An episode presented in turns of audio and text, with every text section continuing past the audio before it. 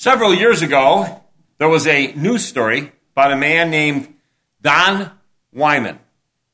He was muscular and worked for a mining company. One day at about 4 p.m., he was alone in a forest cutting down a tree when the tree snapped back in his direction and knocked him down to the ground. The massive oak landed on his left shin, shattering his bone and ripping the flesh. He tried to free himself using his chainsaw, but to no avail. He did everything he could think of, but still, he couldn't get free. He realized that unless he got help soon, he was going to bleed to death. He knew it would be hours before someone might figure something was wrong and would come looking for him. So he had to make a courageous decision. Pulling the starter cord from his chainsaw, he tied a, current, a tourniquet to his leg, shutting off the blood flow to his skin. Then, somehow, with his pocket knife, he proceeded to amputate his lower leg just below the knee.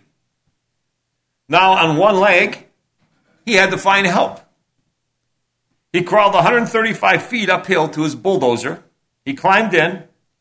He started it up and drove that extremely slow machine a quarter of a mile to his pickup truck. Of course, the truck was a stick shift. He had to use a metal rod to, uh, to depress the clutch when he shifted. He drove a mile and a half and came upon a dairy farm where someone called an ambulance. Don Wyman survived this ordeal. But only because he realized that being pinned under that oak tree to keep his leg would probably cost him his life. So he made a major decision. He had a major decision to make, and he chose to live. We think about our lives. There are many decisions we also need to make in our lives today to choose life. We know that in the first part of the Sermon on the Mount, our text is going to be the latter part of the Sermon on the Mount. Our text this morning is going to be from Matthew chapter 7, verses 13 to 27. So one of those sermons, though, where we're going to touch that text and then, you know, a few verses and then go with various other texts to back that up. So we're going to be back and forth from our text. But I'd like to start with when you look at his decision that he had to make. Jesus spoke in the first part of the sermon on the Mount in chapter 5 to start off with, verses 29 and 30. What does Jesus say about our body parts? You think about how tough it must have been for him to cut off that leg to live. But Jesus says in Matthew 29, uh, 5 and 29, if your right eye causes you to sin, pluck it out and cast it away from you. For it is more profitable for you that one of your members perish than that your whole body be cast into hell. He continues in verse 30. And if your right hand causes you to sin, cut it off and cast it from you. For it is more profitable for you that one of your members perish than for your whole body to be cast into hell. So our lesson this morning comes from the latter part, as I said, of the Sermon on the Mount. It's a message entitled Make Wise Decisions.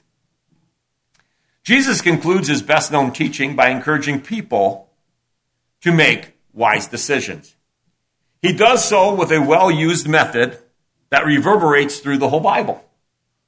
It's the invitation to choose to be wise or choose to be foolish. The book of Proverbs is almost entirely devoted to the comparison between the wise and the foolish. Moses, we can go back to the Old Testament, Moses, Deuteronomy 30, verses 19 and 20. It says, This day I call heaven and earth as witness against you, that I have set before you life and death. I have set before you blessings and cursings. You now choose life so that you and your children may live and that you may love the Lord your God. Listen to his voice and hold fast to him. We can see it in the life of Joshua. Verses I'm sure we're all familiar with. Joshua 24, verses 14 and 15. Now fear the Lord and serve him with all faithfulness. Throw away the gods your forefathers worshiped beyond the river and in Egypt and serve the Lord. But if serving the Lord seems undesirable to you,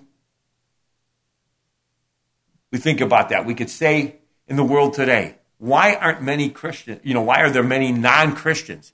Why are there people daily in life choosing not to worship God? You could say to them, as Joshua said to the people there, choose for yourselves this day whom you will serve.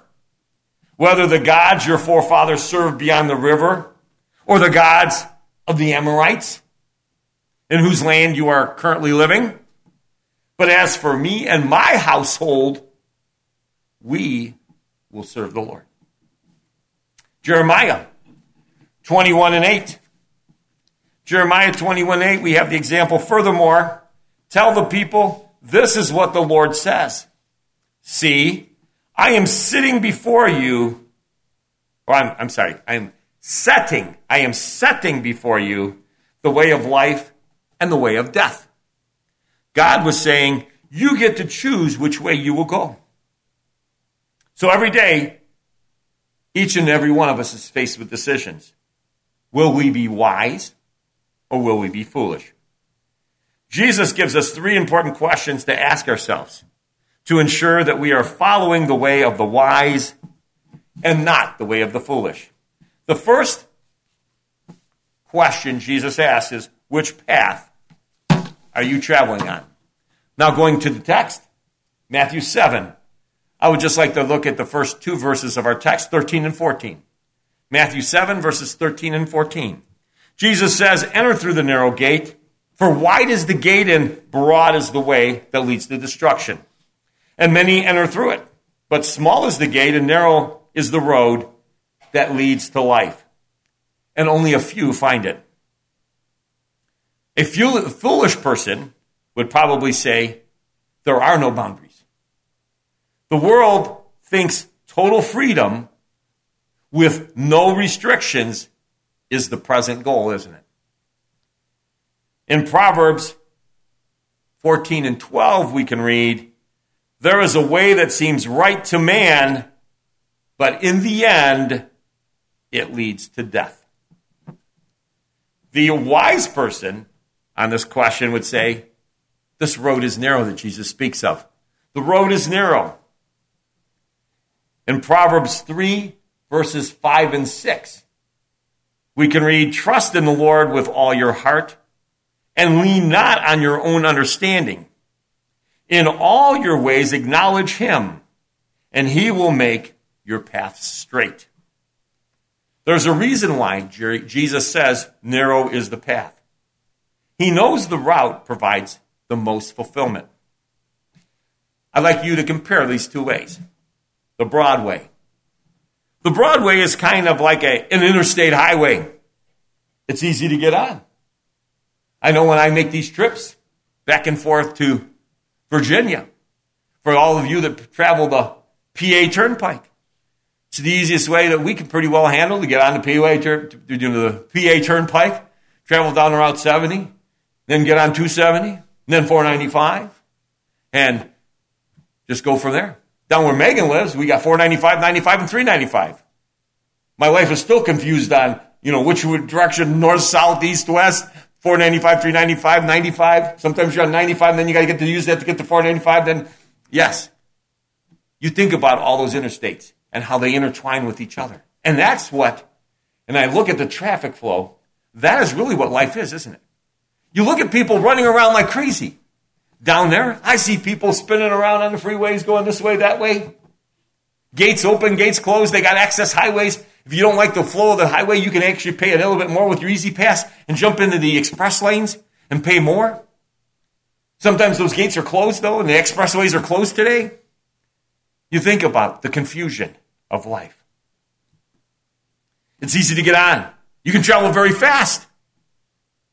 You can be enticed by the many billboards along the way. You can quickly exit the highway, partake in whatever, whatever pleasure without what you think is accountability, and then get right back on the road. In contrast, for all of us from country, you can get on that narrow road, that winding rural road, which is, seems peaceful. You can enjoy the nature, the quiet settings and surroundings around you. You know what it is. But the, unfortunately, sometimes people can't find it. Your GPS doesn't take you on a lot of times those narrow roads. It's not always easy to find. You have to be careful how you travel it. It is very restrictive. The word translated narrow is from the Greek word for tribulation, which, from what I understand, means persecution. You have to leave your baggage behind.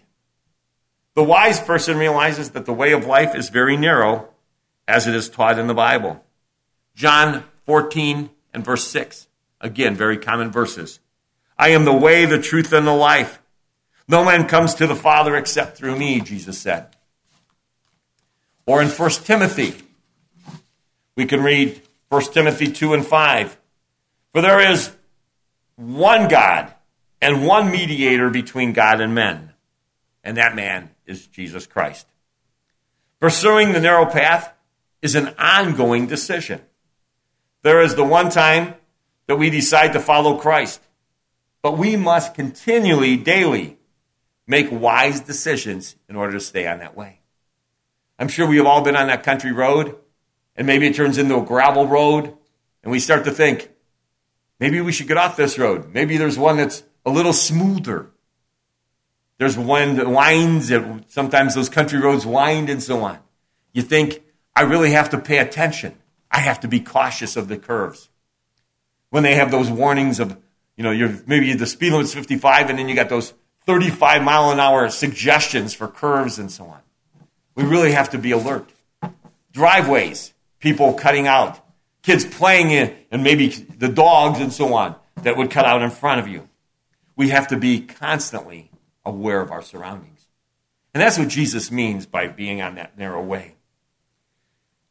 Jesus also says in our text, going back to a second question Jesus would ask Who are you listening to? Matthew 7, verses 15 through 22. Watch out for false prophets. They come to you in sheep's clothing but inwardly they are ferocious wolves. By their fruit you will recognize them. Do people pick grapes from the thorn bushes or figs from the thistles? Likewise, every good tree bears good fruit, but a bad tree bears bad fruit. And a good tree cannot bear bad fruit, and a bad tree cannot bear good fruit. Every tree that does not bear good fruit is cut down and thrown into the fire. Thus, by their fruit you will recognize them. Not everyone who says to me, Lord, Lord, will enter the kingdom of heaven, but only he who does the will of my Father who is in heaven. Many will say on that day, Lord, Lord, did we not prophesy in your name? And if your name and in your name drive out demons and perform many miracles, then I will plainly say to them, I never knew you. Away from me, you evildoers. Hmm. 1 Thessalonians 5 21 and 22. We need to test everything. We need to hold on to good. We need to avoid every kind of evil. The wise person says there's a difference between truth and falsehood. Jesus is condemning more than just the false teaching. He is discouraging false behavior. He is discouraging impure motives. And he is discouraging inconsistent actions on our part. Jesus points to the fruit as the essential method for discerning what is false and what is true. In Israel, the buckthorn plant produced little black berries that could initially be mistaken for grapes. There was also a thistle that produced a flower similar to the fig. So the idea of carefully examining the fruit of a plant was a familiar one to those that listened directly to Jesus' words. So, how do we today tell the difference between a false teacher and a true one? We should pay attention to the manner of living that that person shows. Do they show righteousness, humility, and faithfulness in the way they live? We ask the question of ourselves Do others see righteousness, humility, and faithfulness in the way that we live? We should pay attention to the the, the context of their teachings. What is the context of what we teach? Is the true fruit from God's word, or is it man centered, appealing to the ears that want to be tickled? We should pay attention to the effect of the teachings, whether those being taught to us or what we teach to others. Are people growing in Jesus or are they merely being entertained and eventually falling away? Along with false teachers, there are false disciples. There are counterfeit, counterfeit Christians, just like a counterfeit $20 bill. They are not easily detected. It takes a trained, discerning eye. Sadly, the, discern, the uh, difference between genuine and counterfeit is always subtle. It is never obvious. Think about this for a moment. If I went into a grocery store and took a yellow piece of paper, had my wife's picture printed on it, and tried to give it as a $20 bill, have the numbers in the corners, the 20s, and so on, do you think I'd get away with it? Probably not. However, if I gave them a crisp, perfectly shaped green piece of paper that looked just right, had the right background, had the distinguished picture of Andrew Jackson on it, I would probably have a much better chance to fool the clerk. In comparison to money, counterfeit believers are a lot harder to spot. They can mouth the right words or even do the right things, but that's religion. But Jesus calls us to a constant path a consistent path, walked directly, daily, on a regular basis, marked by a sincere relationship to God's Word. One that follows Jesus' example. What does Jesus say in John 14, 15? If you love me, then keep my commandments. That is how we detect a counterfeit. We really examine the lives. Then I ask myself personally, do I appear to others as a counterfeit? Or am I true?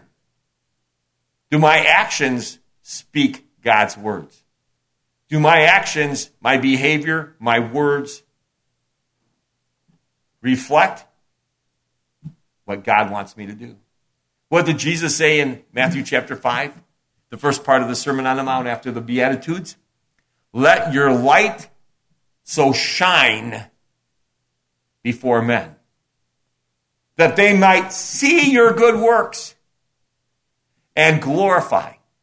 My light should shine to others that one, they know that I am true, not counterfeit, and that it encourages them to glorify God, which is in heaven. Matthew. Oh, by the way, the third question Jesus asked what are you building on? Matthew chapter 7, verses 24 through 27. Therefore, everyone who hears these words of mine and puts them into practice is like a wise man who built his house on the rock. The rain came, the streams rose, the winds blew and beat against the house. Yet it did not fall because it was on the foundation of the rock. The wise man built his house upon the rock. That was, that was the part you didn't really, I mean, that's the truth you want. But I remember as a kid, there wasn't excitement in that because that's what you did. And the house stood firm. Think about the contrast to that. The foolish man. But everyone who hears these words of mine and does not put them into practice is like the foolish man who put his house on the sand. The rain came, the streams rose, the winds blew and beat against the house. Foolish man built. And the house went, and we couldn't wait as kids. And the enormous splat. As you get older and you have your own houses, you realize that's not the excitement anymore. The disappointment you have when you go out and see the foundation sinking and everything. You just have to drive up where I live, drive up along the beach line. What used to be a beach line. Friends of ours, the Rideouts. Well, I can't tell you years ago how we used to have, you know, like just get togethers and family and, you know, and fire bonfires and stuff at the base right along the lake area. That beach no longer exists. The water line has already come all the way up where he no longer has that beach we used to sit on and so on. We think about how things shift. That's what happens in life. The foolish person says, I plan for the temporary. Jesus wants us to plan for the future. Be thou found faithful unto death, that you may receive that crown of righteousness prepared for you. Jesus continues throughout the Sermon of the Mount to get people to think long term. Paul also writes in Galatians 6, verses 7 and 8 Do not be deceived, God cannot be mocked.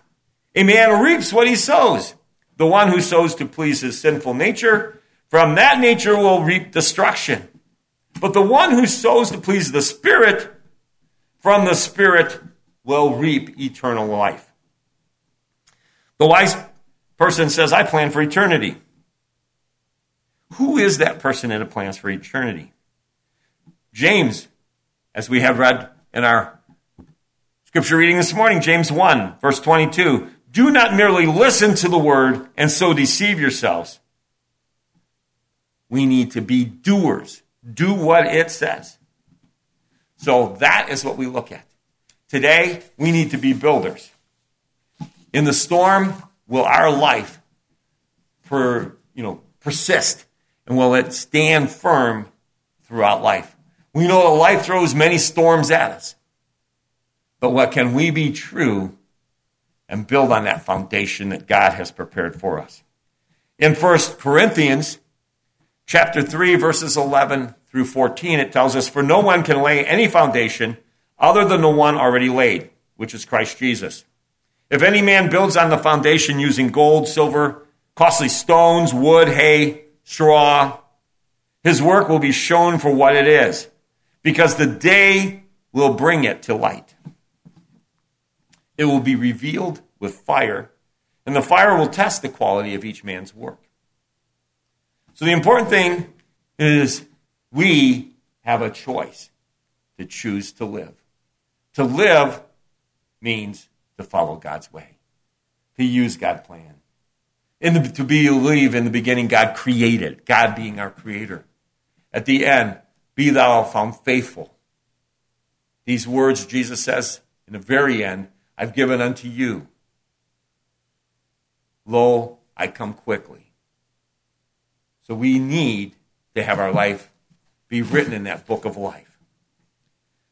There is a parable based on the, this parable is based on the old gospel song, My hope is built on nothing less than Jesus' blood and righteousness. I dare not trust the sweetest frame, but wholly lean on Jesus' name. On Christ, the solid rock I stand. All other ground is sinking sand. All other ground is sinking sand. So we look at these underlying principles that we have. I think you get the idea from this morning's lesson. In conclusion, I'd like to tell you a little story. Many years ago, a man conned his way into the orchestra of the Emperor of China. Although he could not play a note, Whenever the orchestra practiced or performed, he would hold his flute against his lips, pretending to play, but not making a sound. He received a modest salary and enjoyed a comfortable living. Then one day, the emperor requested a solo from each of the musicians. The flutist got nervous. There wasn't enough time to learn the instrument. He pretended to be sick, but the royal physician wasn't fooled. On the day of his solo performance, the impostor took poison and killed himself. The explanation of his suicide led to a phrase that is found in the English language often today. He refused to face the music. Today, we can pretend to be part of God's orchestra by just blending in with the crowd and going through the motions. No one notices because we say the right things. We go to the right places and then we hang out with the right people. And we can enjoy the comfort of being accepted by the crowd of our choice. But there will come a day when we each must face the music. One day, we will be separated from everything else. On that day, we will stand alone before God. Every day, we are building a foundation based on which path we travel and to whom we listen to. I'd like to ask these questions personally and then offer the invitation. The question is Will we make the right choices? It's time for us to choose. Have I chosen the right gate? Am I traveling the right road? Does my tree bear the right fruit? Am I following those who teach the truth? Is my faith demonstrated in what I do? And do I truly know God through his son Jesus? These are the questions that we need to ask ourselves this morning. The invitation is offered to you. If there's anyone in our audience that needs the prayers of the congregation or have not taken the first steps and need to come forward to be baptized for the remission of their sins, you have that opportunity, whatever your need is, to come forward as we stand and sing our song of invitation.